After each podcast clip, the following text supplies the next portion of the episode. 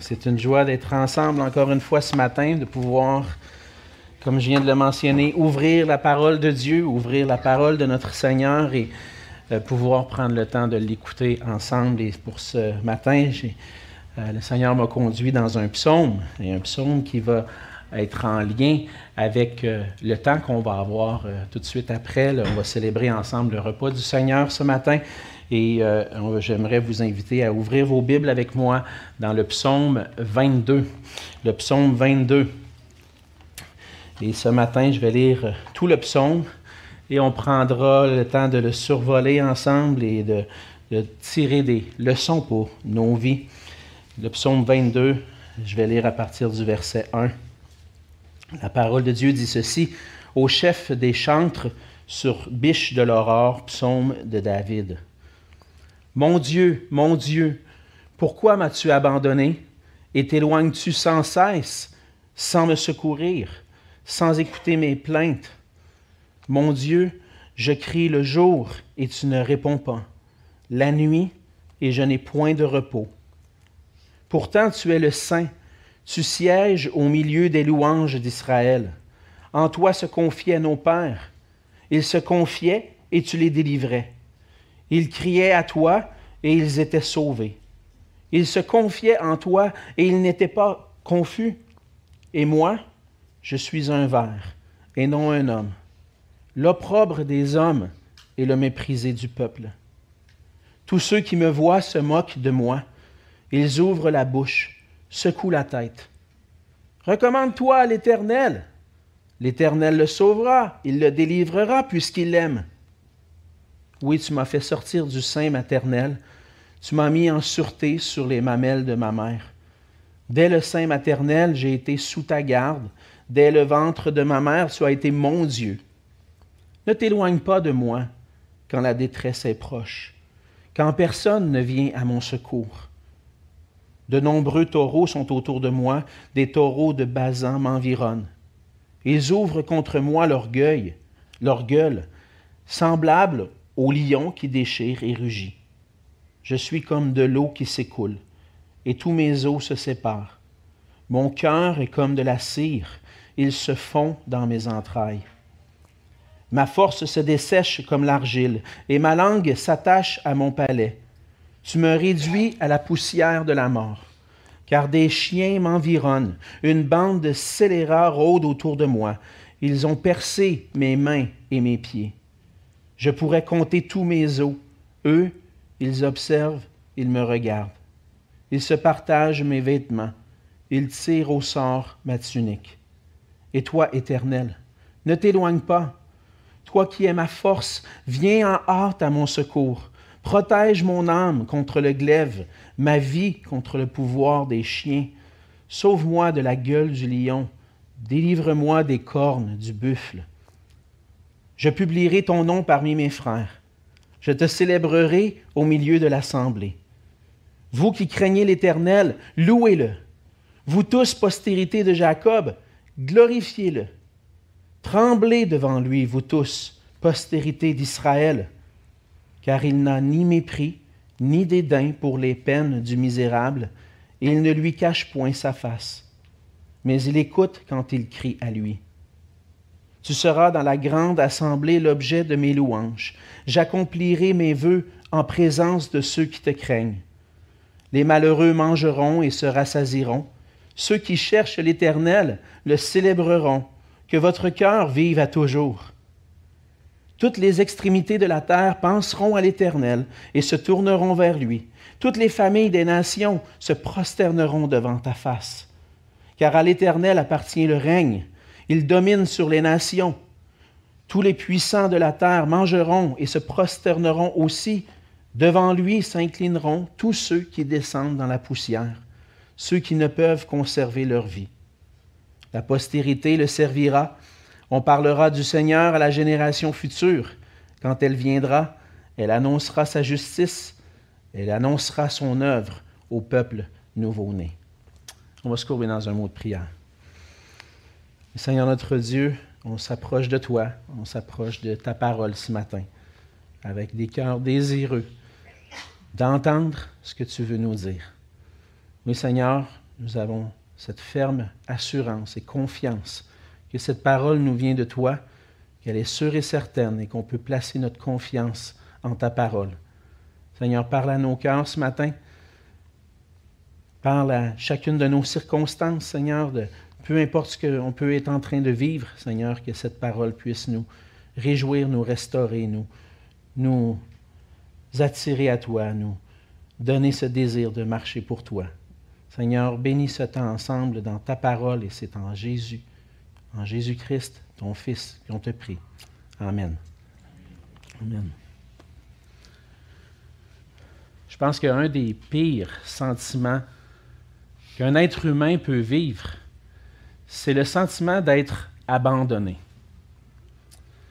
Je parle à des gens ici ce matin, puis je sais que par plusieurs d'entre vous, certains d'entre vous ont vécu ce sentiment-là dans leur enfance, peut-être parce qu'ils étaient orphelins, ont été laissés orphelins, peut-être parce qu'il y a eu du trouble dans la vie de famille et puis vous avez perdu un de vos parents à travers une séparation, un divorce, vous avez pu sentir ce sentiment d'abandon. Vous avez certainement aussi déjà rencontré des gens qui ont vécu ce genre d'abandon. Peut-être que vous avez vécu des abandons, que ce soit dans le couple, que ce soit dans la famille, dans les amitiés. De plusieurs façons, on peut vivre le sentiment d'abandon de la part de ceux qu'on aime. Et s'il y a quelque chose de difficile, c'est de vivre ce sentiment-là, de se savoir abandonné même qu'en tant que chrétien, il peut nous arriver parfois d'avoir le sentiment d'être abandonné par Dieu lui-même. Dans ces occasions, on pourrait être tenté d'abandonner, nous aussi, la foi dans le Seigneur, dans ce Dieu qui finalement ne répond pas à nos prières. Qu'est-ce que ça donne de faire confiance en un Dieu qui reste en silence? C'est le sentiment qu'on peut avoir. Plusieurs d'entre nous, on a vécu ce sentiment, puis à un moment ou un autre de notre vie chrétienne, on avait ce goût d'abandonner. Ce que je trouve intéressant, c'est que les Écritures nous parlent de ce genre de sentiment-là. C'est de voir dans les Écritures qu'on n'est pas tout seul à vivre un sentiment d'abandon, de vivre ce sentiment d'abandon dans notre relation avec Dieu. On voit dans les Écritures des hommes, des femmes de Dieu qui ont vécu, marché pour Dieu d'une manière intègre, mais qu'à un certain moment donné, ont senti cet abandon de la part de Dieu. On a l'exemple dans le psaume 22 de David. On a l'exemple d'Élie à un certain moment dans son ministère et bien d'autres. Ils avaient tous le sentiment, à un moment ou à un autre, que Dieu les avait oubliés, que Dieu les avait abandonnés. Ce qui est d'autant plus intéressant, c'est de, de savoir que dans sa souveraineté, notre Dieu, par son esprit, a conduit des auteurs humains à exprimer ce sentiment-là. On aurait pu dire, ben Dieu, ce, sentiment-là n'est pas correct. C'est, pas correct de vivre un sentiment d'abandon de la part de Dieu. C'est pas vrai. Puis Dieu aurait pu empêcher que les hommes en parlent dans sa parole, mais non, il a permis que des hommes en parlent pour notre instruction. Et le passage de ce matin nous montre un des exemples, de ces exemples où David a vécu un sentiment d'abandon.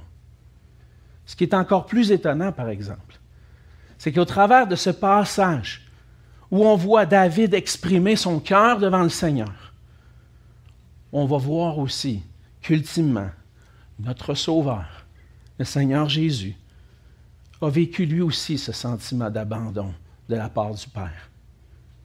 Pour le moment, on va résumer le message de ce matin en disant que puisque Jésus-Christ a subi pour nous l'abandon et le mépris, nous pouvons maintenant nous confier en lui pour être sauvés et vivre pour la gloire du Seigneur. Le passage de ce matin, on le voit dans le psaume 22. On peut voir deux grandes parties dans le psaume. La première partie se découpe dans les versets 2 à 22, où on voit vraiment le sentiment du cœur d'abandon, de, l'oppression que David pouvait vivre. Et dans la suite, dans le verset 23 à 32, un changement de vision, une espérance qui se développe. On a vécu ce sentiment-là, on le vit lorsqu'on lit le psaume. Tu lis les versets 1 à 22, puis tu dis, Coudon, il va-tu s'en sortir? Puis finalement, tu lis 23 à 32, puis tu dis, Hey, mais il y a de l'espérance au milieu de son sentiment d'abandon. Et à travers ce passage-là, ce matin, on va voir trois vérités tirées du passage. C'est qu'à travers notre relation avec Dieu, premièrement, nous avons le privilège d'exprimer sincèrement ce que nous ressentons au Seigneur. Dans les versets, euh, le verset 2 et 3, entre autres, David commence le psaume en criant à Dieu, en disant, Mon Dieu, mon Dieu, pourquoi m'as-tu abandonné? David exprime ce sentiment d'être abandonné de Dieu. On le voit dans la suite parce qu'il est l'objet du mépris des hommes. Des gens s'attaquent à lui, se moquent de lui. Et puis au milieu de, de ce mépris, crie à Dieu pour avoir le secours, mais n'a pas de réponse. On connaît l'histoire du roi David qui a vécu plusieurs périodes dans sa vie où il a été pourchassé par des ennemis. Alors qu'il avait été oint pour être roi d'Israël, le roi qui était en place, le roi Saül, avait pourchassé David parce qu'il en voulait à sa vie, il voulait le tuer.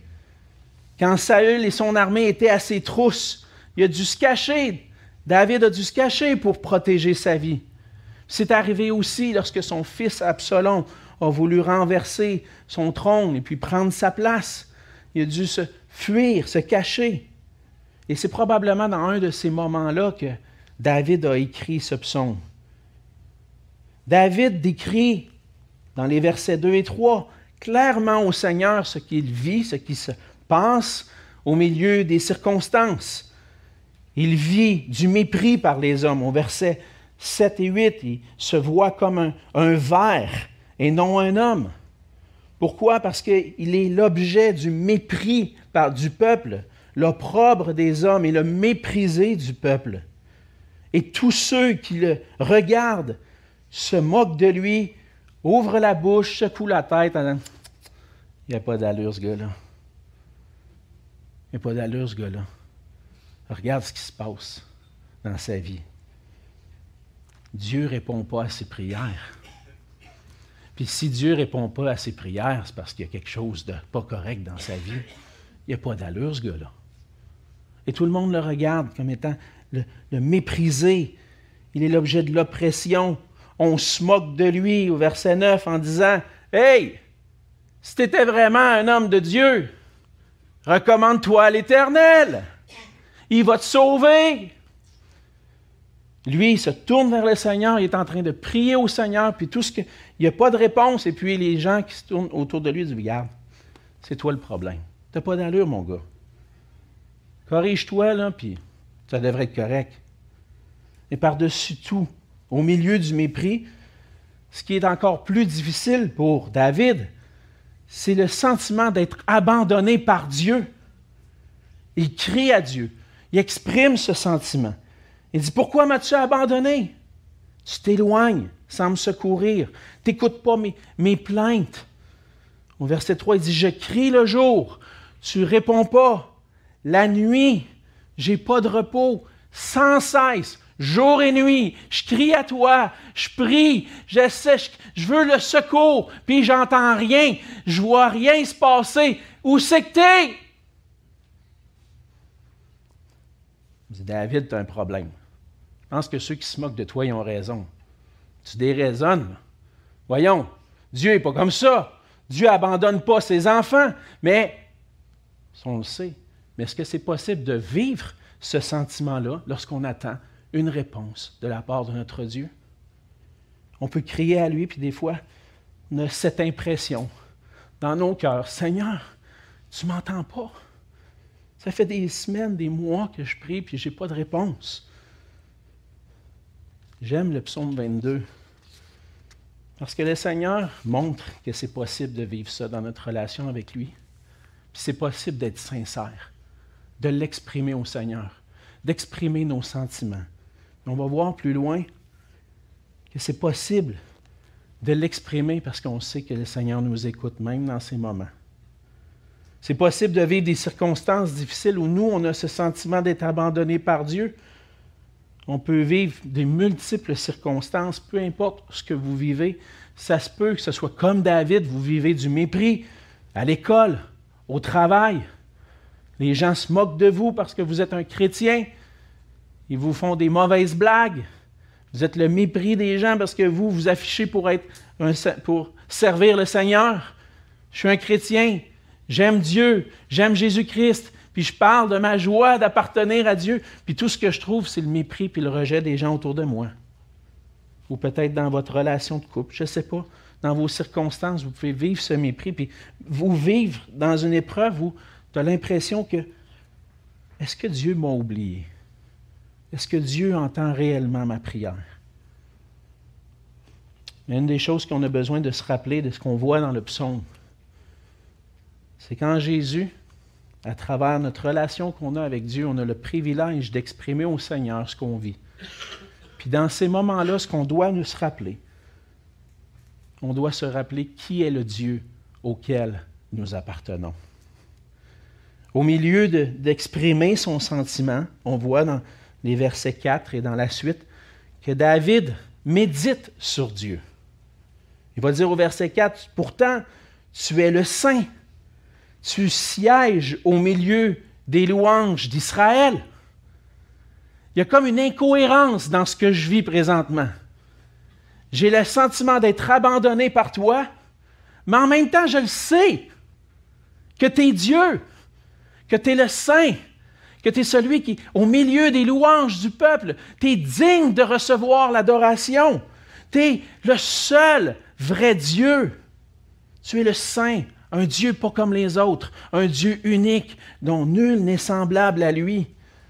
Comme le dit Isaïe 46, verset 9, qui exprime cette vérité de la sainteté de Dieu. Il dit, Souvenez-vous de ce qui s'est passé dès les temps anciens, car je suis Dieu et il n'y en a point d'autre. Je suis Dieu et nul n'est semblable à moi. David se souvient de ça. Au milieu de son sentiment, il dit, tu es le Saint. Tu es celui qui est digne de louange. Tu es le seul vrai Dieu. Il se souvient aussi ce qui s'est passé avant lui. Au verset 5. En toi se confiaient nos pères. Ils se confiaient et tu les délivrais. Ils criaient à toi et ils étaient sauvés. Ils se confiaient en toi et ils n'étaient point confus. Le témoignage que j'ai entendu de toi du passé, c'est que tu es un Dieu grand, un Dieu qui est digne de confiance, un Dieu à qui je peux me confier, me partager ce que je vis, puis un Dieu qui va répondre aux prières, tu vas nous délivrer. Mais là, ce que je vis présentement, c'est pas ça, pas en tout. Partage à Dieu. Quand nos pères ont crié à toi, tu as répondu. Pourquoi tu ne me réponds pas à moi?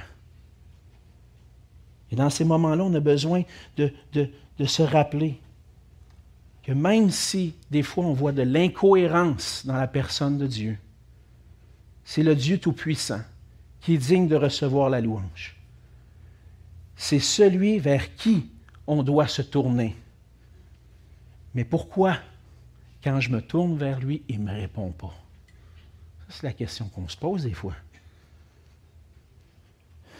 Mais l'attitude de David montre quand même que quand on se sent abandonné, on peut continuer d'exprimer au Seigneur ce qu'on ressent. En Jésus-Christ, on a le privilège, on l'a vu dans Éphésiens, de s'approcher de Dieu avec confiance. Parce que j'appartiens à Christ. Maintenant, j'ai un libre accès auprès du Père. Puis je peux m'exprimer, exprimer mon cœur, ce que je vis dans ma relation avec lui, avec confiance, je peux m'approcher de lui. Et même si j'ai l'impression que je suis abandonné, la parole me rappelle que je peux toujours me présenter devant lui pour lui exprimer mon cœur. C'est dans ces moments-là que le Seigneur rend notre prière plus fervente. C'est arrivé des fois que mes enfants me demandaient quelque chose toutes sortes de... Nos enfants nous font des multiples demandes. Hein. Papa, on peut-tu aller à la ronde? Papa, on peut-tu aller là? On peut-tu faire ci? On peut-tu faire ça? Puis là, des fois, tu as ton plan dans la journée, puis là, tu dis, non, je ne suis pas sûr, mais je ne répondrai pas tout de suite. Papa, il va le laisser. Là, il revient. Papa, vas-tu faire ça? Papa, on fait ci? Papa, on fait ça? Tu dis, ah, tu ne veux pas dire non tout de suite. Puis il n'arrête pas. Il revient. Là, maintenant, il se garde, c'est parce que ça ne donnera pas aujourd'hui. Mais, puis maintenant, encore des fois, oui, peut-être.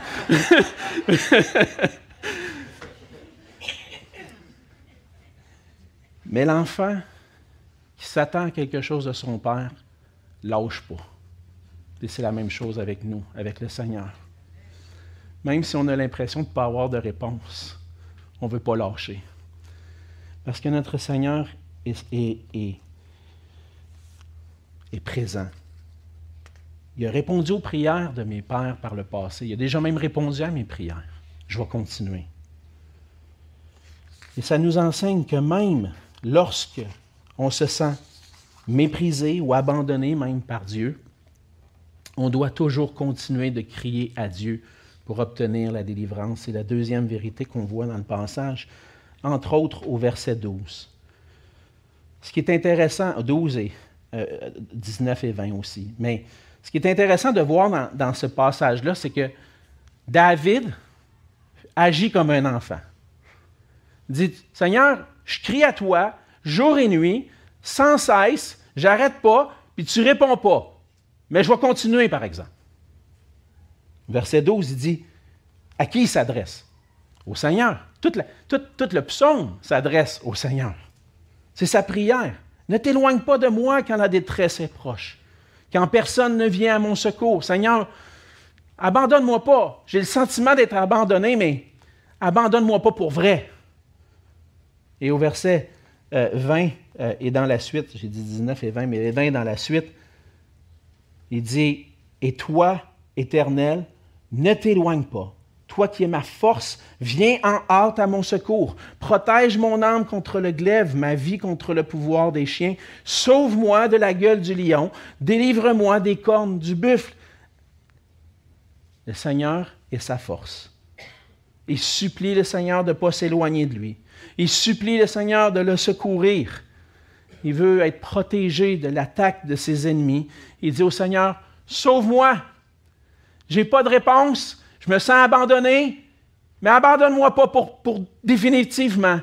Il crie encore au Seigneur. Et quand on a besoin du secours, la chose à ne pas faire, c'est de ne pas abandonner la prière. Parce qu'on pourrait se décourager et dire, Qu'est-ce que ça donne? On a la foi, et cette foi-là est dans un Dieu qui entend et qui répond à nos prières, qui fait en sorte qu'on doit persévérer. On ne doit pas abandonner.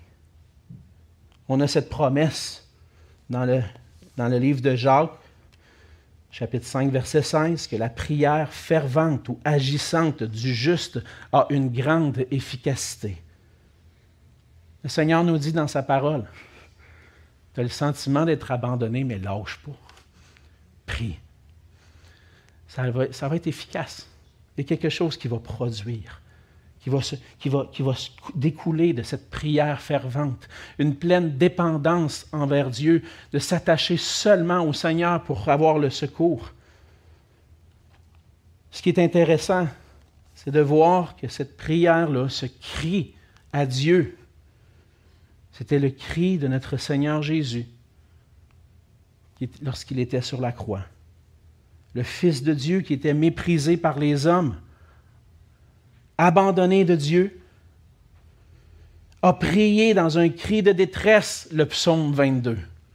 Mon Dieu, mon Dieu, pourquoi m'as-tu abandonné? Et même si c'est les seules paroles qui nous sont rapportées, je suis convaincu que le Seigneur Jésus, alors qu'il était sur la croix, en proie au tourment, à la souffrance, avait tout le psaume 22 au complet dans son cœur. Les hommes me méprisent, ils se moquent de moi, ils partagent, ils tirent au sort ma tunique, ils m'ont percé mes mains et mes pieds, ils me disent, recommande-toi à l'Éternel, il va te sauver. Le Seigneur Jésus avait dans son cœur le psaume 22. Notre Seigneur Jésus a compris et sait de quoi ce que ça veut dire de se sentir abandonné de Dieu. Et même dans ce sentiment d'abandon, qu'est-ce qu'il fait? Il continue de crier au Père. En somme, le sentiment d'abandon que tu vis ne devrait pas te mener à abandonner. Peut-être que tu vis ce sentiment-là. Mais la vérité des Écritures, c'est que ton Dieu est là, il est présent. Puis même dans ce sentiment, Dieu entend ton cri, abandonne pas. Le sentiment d'abandon peut être réel, mais nous devons nous rappeler que le Seigneur ne nous abandonne jamais. Malgré le sentiment d'abandon, David n'a pas perdu la foi. Il continue de croire que Dieu seul peut le secourir. Il continue de crier à lui. Il garde la foi. Il garde la foi de savoir que mon Dieu, c'est celui qui répond aux prières. Il a répondu aux prières de mes pères. Il va répondre aux miennes aussi. Et le sentiment d'abandon, ne veut pas dire que Dieu m'a abandonné. Selon sa promesse, le Seigneur est toujours présent pour ceux qui lui appartiennent. C'est pour ça que David est capable de dire au verset 25, car il n'a ni mépris ni dédain pour les peines du misérable, il ne lui cache point sa face, mais il écoute quand il crie à lui. C'est spécial de voir les deux sentiments dans le passage, le sentiment d'être abandonné, mais en même temps cette assurance de savoir que Dieu m'écoute quand je prie, quand je crie à lui. Des fois, nos sentiments ne sont pas connectés avec notre raison. On a des sentiments, on vit des émotions, puis on est capable des fois d'arriver à un point où on se raisonne, on est capable de dire, non, ça, c'est pas vrai, ça, ce sentiment-là. La vérité, c'est ça. Puis là, moi, je suis un gars, en général, je suis quand même émotif, mais en général rationnel. J'essaie de rationaliser ce que je vis. Des fois, j'avoue que ça prend du temps. Hein, il y a un sentiment profond, ça nous travaille. Hein, c'est dans notre cœur, les pensées reviennent dans nos cœurs, on vit toutes sortes de choses. Puis après ça, tu te dis non, non, non, non, c'est pas vrai ça. C'est pas vrai ça. Voici ce que la parole de Dieu dit. Puis on, joue comme ça, hein? on a ce sentiment-là, puis en même temps on veut revenir à la vérité. Mais c'est ce que David est en train de vivre. J'ai le sentiment d'être abandonné, mais en même temps, je sais que si je crie à lui, il va répondre. Fait que des fois, vous avez peut-être ce sentiment partagé là, puis vous vous dites, écoute, je vais-tu réussir à focuser à la bonne place? Je vais-tu réussir à danser des deux pieds? Pas juste sur un, là, ce sentiment-là, ah non, mais le Seigneur, hein? Mais c'est normal. On est humain. On vit des sentiments, puis le Seigneur nous connaît. Et le Seigneur n'a ni mépris, ni dédain pour les peines du misérable. Fait que peu importe la circonstance dans laquelle tu vis, l'épreuve que tu peux vivre, ça peut être difficile. Et tu peux avoir ce sentiment d'abandon. Mais le Seigneur n'a pas de mépris ni de dédain pour tes peines. Il les connaît. Puis ce qu'il veut, c'est que tu te tournes vers lui. Fais-lui confiance. Abandonne pas, même si tu as le sentiment d'être abandonné. Pourquoi? Parce que le Seigneur nous a promis qu'il serait tous les jours avec nous jusqu'à la fin du monde. Quotidiennement, chaque moment, chaque instant, le Seigneur est avec nous et il sait, il connaît exactement ce qu'on peut vivre. Et comme sa parole le promet à ceux qui lui appartiennent, il n'y a rien qui va nous séparer de son amour et de sa grâce. Dans Romains 8, un, passage que vous connaissez bien, mais que je trouve à propos de présenter ici. Romains 8, 31 à 39, que dirons-nous donc à l'égard de ces choses? Si Dieu est pour nous, qui sera contre nous? Lui, qui n'a point épargné son propre Fils, mais qui l'a livré pour nous tous, comment ne nous donnera-t-il pas aussi toutes choses avec lui? Qui accusera les élus de Dieu? Qui va se moquer d'eux? Qui va les mépriser? pas bien bien grave. C'est Dieu qui rend justice, c'est Dieu qui justifie. Qui les condamnera? Christ est mort, bien plus, il est ressuscité, il est à la droite de Dieu, il intercède pour nous. Qui nous séparera de l'amour de Christ? Sera-ce la tribulation ou l'angoisse ou la persécution ou la faim, la nudité, le péril ou l'épée? Selon qu'il est écrit, c'est à cause de toi qu'on nous met à mort tout le jour, qu'on nous regarde comme des brebis destinées à la boucherie. Mais dans toutes ces choses, nous sommes plus que vainqueurs par celui qui nous a aimés. Car j'ai l'assurance que ni la mort, ni la vie, ni les anges, ni les dominations, ni les choses présentes, ni les choses à venir, ni les puissances, ni la hauteur, ni la profondeur, ni aucune autre créature ne pourra nous séparer de l'amour de Dieu manifesté en Jésus-Christ, notre Seigneur.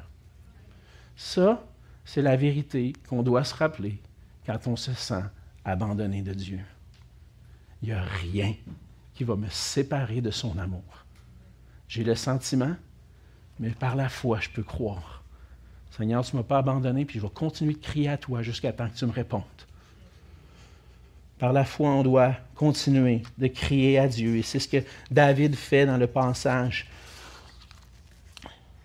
Ce qu'on voit dans la deuxième partie, c'est le troisième point du message, c'est que le secours et la délivrance que le Seigneur apporte engendrent une vie à la gloire de Dieu. On voit dans la deuxième partie du psaume, à partir du verset 23, que David s'engage à louer le Seigneur et à proclamer sa grandeur. Quand le Seigneur accorde son secours, sa délivrance, ça contribue à sa gloire.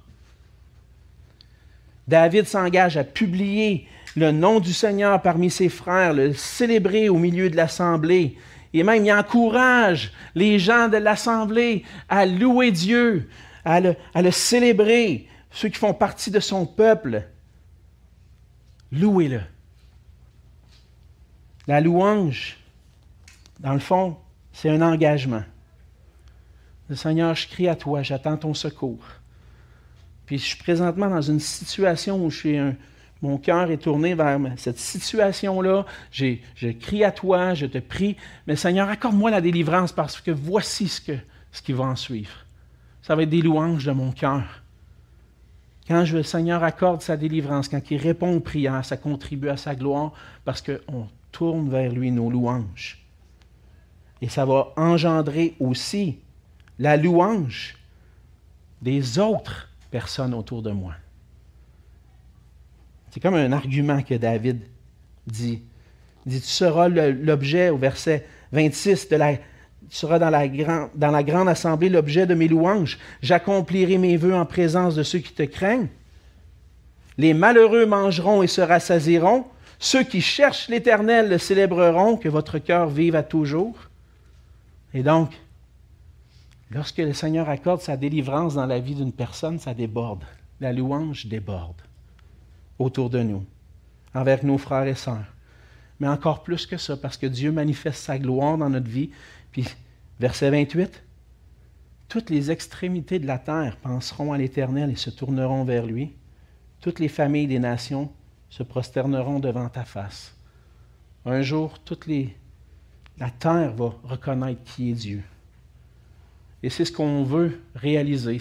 Ce Dieu-là, c'est le Dieu de ma vie, c'est le Dieu de l'univers et le secours que le Seigneur apporte quand ses enfants se sentent abandonnés contribue à sa gloire et à la joie des peuples. Et je pense que cette, ce verset-là se réalise à travers ce que Jésus-Christ a subi pour nous. David, qui est le roi abandonné et méprisé, pointe vers un roi de la lignée de David qui est annoncé longtemps d'avance dans l'Ancien Testament par les prophètes. Un roi qui va venir sur la terre pour être abandonné et méprisé. Et c'est par ce roi qui est abandonné et méprisé qu'on a été sauvé et libéré. Le secours, le vrai secours dont j'ai besoin, c'est d'être sauvé de mon esclavage de mes péchés, d'une séparation avec Dieu pour l'éternité du malheur, qui, la peine qui remplit mon cœur. Je suis un être misérable. J'ai besoin du salut de Dieu. J'ai besoin de me tourner vers lui. Et qu'est-ce qu'il fait? Il envoie son fils, l'abandonne au mépris pour que moi, je puisse recevoir la délivrance. On sait que non seulement David, mais Jésus, notre roi, a vécu ce mépris, cet abandon dans Ésaïe 53, les versets 3 et 4. Méprisé et abandonné des hommes, homme de douleur et habitué à la souffrance, semblable à celui dont on détourne le visage, nous l'avons dédaigné, nous n'avons fait de lui aucun cas. Cependant, ce sont nos souffrances qu'il a portées. C'est de nos douleurs qu'il s'est chargé. Et nous l'avons considéré comme puni, frappé de Dieu et humilié. Alors qu'il était livré, Jésus a subi le mépris.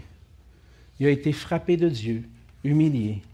Il a vécu ce sentiment d'abandon qui l'a amené à prier le psaume 22 en disant Mon Dieu, mon Dieu, pourquoi m'as-tu abandonné Et par l'œuvre de Jésus-Christ, le roi méprisé et abandonné, nous avons eu le secours. C'est pour ça que maintenant, parce que le Seigneur nous a secourus, il est venu nous sauver par son Fils qui est venu sur la terre. Maintenant, comme David, on veut tourner notre délivrance en joie et en louange au Seigneur. Et on veut annoncer les merveilles du Seigneur à ceux qui sont autour de nous, puis à la prochaine génération. On voit dans le passage qu'un jour, tous vont fléchir le genou devant Dieu et reconnaître qu'il est le Dieu qui règne. Mais en même temps, on voit aussi à la fin du passage l'engagement de David. La postérité le servira, verset 31. On parlera du Seigneur à la génération future. Quand elle viendra, elle annoncera sa justice, elle annoncera son œuvre au peuple nouveau-né. Ce que David est en train de dire, c'est que moi j'ai entendu de mes pères que lorsqu'on se sont confiés en, lui, le Seigneur les a délivrés. Moi je crie à Dieu, puis j'attends à lui pour avoir le secours. Et je sais qu'il n'y a pas de mépris pour mes peines. Je sais qu'il va répondre à ma prière. Et lorsqu'il aura répondu à ma prière, ça va tourner en louange pour que je puisse raconter à ceux qui me suivent, faites confiance au Seigneur, parce que lorsqu'on se tourne vers lui, il vient à notre secours. Et on se tourne vers les gens autour de nous, dans cette génération, puis dans la génération qui nous suit, et on dit, tournez-vous vers Jésus-Christ, parce que c'est lui le Sauveur, c'est lui qui apporte le vrai secours. Et Dieu se sert de nous pour faire connaître son nom, son évangile, et attirer des gens à lui. La foi de nos enfants est influencée par notre foi. J'ai eu le privilège d'avoir des parents qui avaient une foi ferme dans le Seigneur. J'ai vu des épreuves traverser leur vie qui n'ont pas abandonné. Ils, ont, ils ont sont restés fermes. Je me souviens, je les voyais prier, crier à Dieu dans des moments difficiles. Et puis le Seigneur a été fidèle. Mais de voir ce modèle-là chez mes parents m'a donné le goût et de dire, moi aussi je veux me confier dans ce Dieu-là. Et peut-être que vous avez des enfants, puis je sais qu'il y en a plusieurs ici aujourd'hui. Vous avez des enfants qui n'ont pas suivi la même voie que vous, ne marchent pas avec le Seigneur. Lâchez pas. Vous êtes un témoignage pour vos enfants. On ne sait pas quand le Seigneur va toucher leur cœur. On crie, on espère, on prie. Seigneur, sauve-les. Soyez un exemple. Que même vous vous sentez abandonné, vous n'abandonnez pas. Je prie que le Seigneur se serve de ce témoignage-là dans votre vie pour que vos enfants suivent le Seigneur. Lâchez pas. Parce que je sais que ça pourrait être une tentation de dire ça donne quoi finalement? J'ai été fidèle au Seigneur toute ma vie, puis regarde mes enfants, qu'est-ce qu'ils font? Lâchez pas. Criez à lui. Puis crions ensemble, frères et sœurs. Prions pour les enfants qui nous suivent, puis pour les enfants de nos frères et sœurs qui n'ont pas donné leur vie au Seigneur encore. Prions, soyons fervents. Le Seigneur peut répondre aux prières. Il entend nos cris. Parce que le Seigneur Jésus a subi l'abandon et le mépris. Maintenant, nous, On peut se confier en lui pour être sauvé, puis pour vivre pour la gloire de Dieu. Ça se peut que dans, ce matin, tu te sentes, je me dis, je regarde le psaume, ça se peut qu'il y en a ici ce matin qui disent, moi je me sens comme celui qui est dans la première partie du psaume. Celui qui vit le mépris, celui qui est abandonné. Peut-être que tu es celui qui vit dans la deuxième partie du psaume. Ah non, moi je sais, le Seigneur m'a délivré, je suis prêt à le chanter, je vais le louer, je vais le glorifier. Mais si tu es dans la première partie, sache que par Jésus-Christ, tu peux maintenant vivre la deuxième partie aussi. On va célébrer ensemble le repas du Seigneur ce matin. Et on célèbre ce que le Seigneur Jésus a fait pour nous. On célèbre ce que Jésus a vécu. Dans le psaume 22, on voit ce que Jésus a vécu. On célèbre notre joie d'appartenir à un Dieu qui est entièrement digne de confiance. Le Seigneur est digne de confiance. Il peut te sauver de ta misère et te redonner la joie. Alors qu'on va prendre ensemble le repas du Seigneur, malgré ce que tu es en train de vivre, célèbre sa grâce et faisons connaître sa grâce et sa bonté en célébrant de tout notre cœur. Prions. Oui, Seigneur notre Dieu, on voit dans ce passage des vérités difficiles sur ce qu'on peut vivre comme enfant de Dieu parfois. Et Seigneur, je vois dans ce passage aussi ce que toi, Seigneur Jésus, t'as vécu en étant à la croix. Et que tout ce que tu vécu, ce sentiment d'abandon et de mépris, tu l'as pris sur toi à cause de mes péchés, à cause de nos péchés, Seigneur. Et tu l'as accepté parce que tu venais à notre secours. Seigneur Jésus, aide-moi, puis aide-nous, dans cette Église, Seigneur, que lorsqu'on a ce sentiment d'être seul et abandonné, que tu puisses nous rappeler les promesses de ta parole, les vérités de ta parole, qui nous disent que tu ne vas pas nous délaisser, tu ne vas pas nous abandonner, mais qu'on peut se confier en toi. Parce que Seigneur, ce qu'on veut, c'est te célébrer, te donner la gloire.